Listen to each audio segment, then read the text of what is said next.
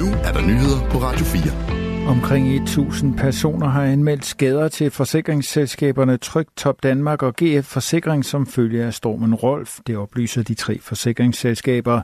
Både GF Forsikring og Top Danmark siger dog, at man forventer flere anmeldelser de kommende dage. GF Forsikring forventer, at der i alt vil komme omkring 800 anmeldelser. Stormen Rolf passerede natten til i dag over Danmark med vindstød af orkanstyrke visse steder i landet. Trods en noget beskeden besøgstid nåede Rolf dog stadig at rasere i de danske husstande. Det er primært tale om mindre stormskader, som der bliver anmeldt. Få anmeldelser har dog været af lidt større karakter, oplyser forsikringsselskaberne. Det er især stormskader som nedfaldende tagsten, men vi har også fået anmeldelser om løse tagplader og knækkede flagstænger, siger boligchef i Top Danmark Helene Ibsen. Både Top Danmark og Tryk skriver, at det især er deres kunder i Nordjylland, der er blevet hårdt ramt af skader efter stormen. Efter en undersøgelse af en polsk vikarvirksomhed er 33 indere blevet sigtet for overtrædelse af udlændingeloven. De havde ikke den formenødende arbejdstilladelse til at arbejde i Danmark. Den polske virksomhed udstationerer indiske arbejdere på en byggeplads i Esbjerg. Det er en fælles myndighedsindsats bestående af Arbejdstilsynet, Skattestyrelsen og politiet, der har undersøgt virksomheden. Det er sket i samarbejde med det polske arbejdstilsyn. Det skriver Beskæftigelsesministeriet i en pressemeddelelse. Tilsynet fandt sted i begyndelsen af februar. Det kulminerede i en større aktion på byggepladsen den 21. februar. Det er ifølge ministeriet første gang, at Danmark udfører et koordineret tilsyn på dansk jord, hvor samarbejdet er støttet af ELA. ELA står for den europæiske arbejdsmarkedsmyndighed. Det er et EU-agentur, som blev grundlagt i 2019. Målet er gennem deling af information at forbedre myndighedssamarbejdet over grænserne og håndhævelsen i landene. Beskæftigelsesminister Ene Halsbro Jørgensen siger, at vi ikke vil finde os i, at spillereglerne på det danske arbejdsmarked ikke overholdes. Jeg er derfor glad for, at vores internationale samarbejde mod social dumping viser, at det er svært. Mange af de udfordringer, vi har i Danmark med ulovlig udstationering af tredjelandes statsborgere, er også en udfordring i resten af Europa, lyder det i pressemeddelelsen. Der er indledt en rekonstruktion af selskabet bag fodboldklubben Esbjerg FB, det oplyser klubben i en pressemeddelelse. Det er en begæring fra en kreditor, som har fået skifteretten i Esbjerg til at indlede en rekonstruktion af selskabet EFB Elite AS. Divisionsforeningen oplyser til Ritzau, at Esbjerg ifølge DBU's lov kommer til at blive fratrukket 9 point i tilfælde af en rekonstruktion.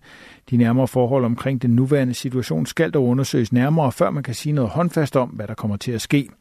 Hvis rekonstruktionen mislykkes og Esbjerg begæres konkurs, tvangsnedrykkes klubben ifølge Divisionsforeningens turneringsregler til Danmarksserien. Både direktionen og bestyrelsen er afsat indtil klubbens fremtid ligger fast. Advokat Søren Volter fra advokatfirmaet Bæk Brun overtager midlertidigt ledelsen i EFB Elite AS.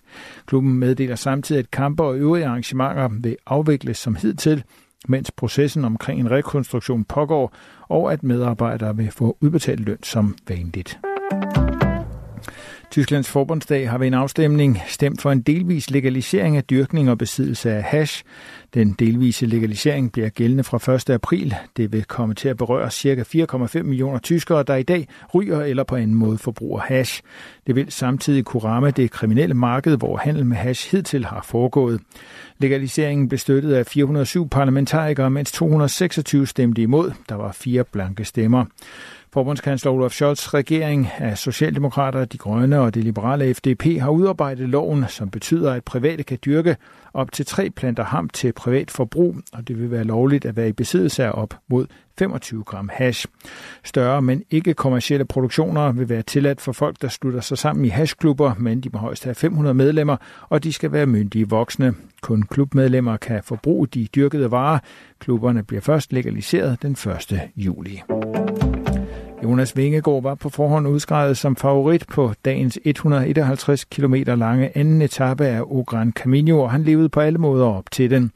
Danskeren, som vandt løbet overlegne sidste år, knuste de øvrige bjergryttere på målstigningen og kørte alene til mål, hvor han snuppede både etappesejren og føretrøjen. Han var 23 sekunder foran de nærmeste forfølgere, og med bonussekunder giver det ham en føring på 27 sekunder i klassementet. I aften og i nat klart vejr med spredte byer. Temperaturer ned mellem frysepunktet og 4 graders varme svag til jævn sydlig vind ved kysterne op til frisk vind. Det var nyhederne på Radio 4. De blev læst og redigeret af Thomas Sand.